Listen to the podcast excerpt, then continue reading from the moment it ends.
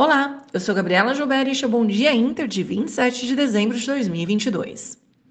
Em sessão marcada por baixa liquidez com extensão do feriado de Natal nos Estados Unidos e na Europa, o Ibovespa apresentou queda de 0,87%, com movimento de correção do índice após valorização de quase 7% na última semana.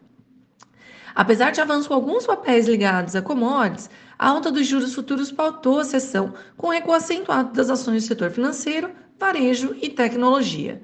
Nesse cenário, o câmbio avançou 0,83%.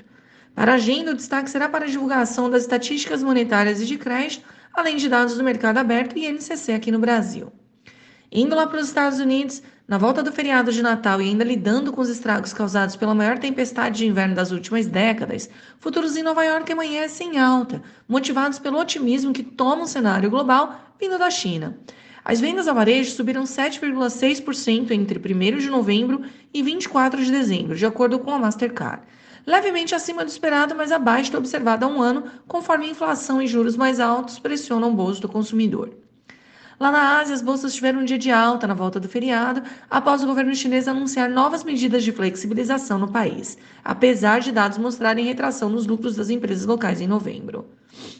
Na Europa, as bolsas também sobem com China e ações de varejo de luxo lideram altas, seguidas por indústrias e bancos.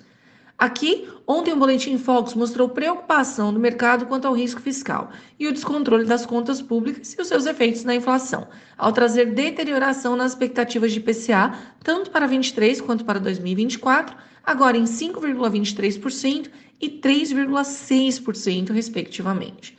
Hoje, o mercado local atenta para a nomeação de demais ministros do novo governo. Na abertura, o índice DXY recua, enquanto futuros avançam em Wall Street. Petróleo tem nova alta, ainda processando a queda dos estoques causada pela tempestade nos Estados Unidos.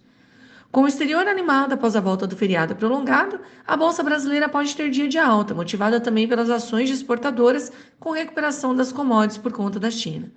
Pessoal, este foi o Bom Dia Inter de hoje. Tenham todos uma ótima terça-feira e até amanhã.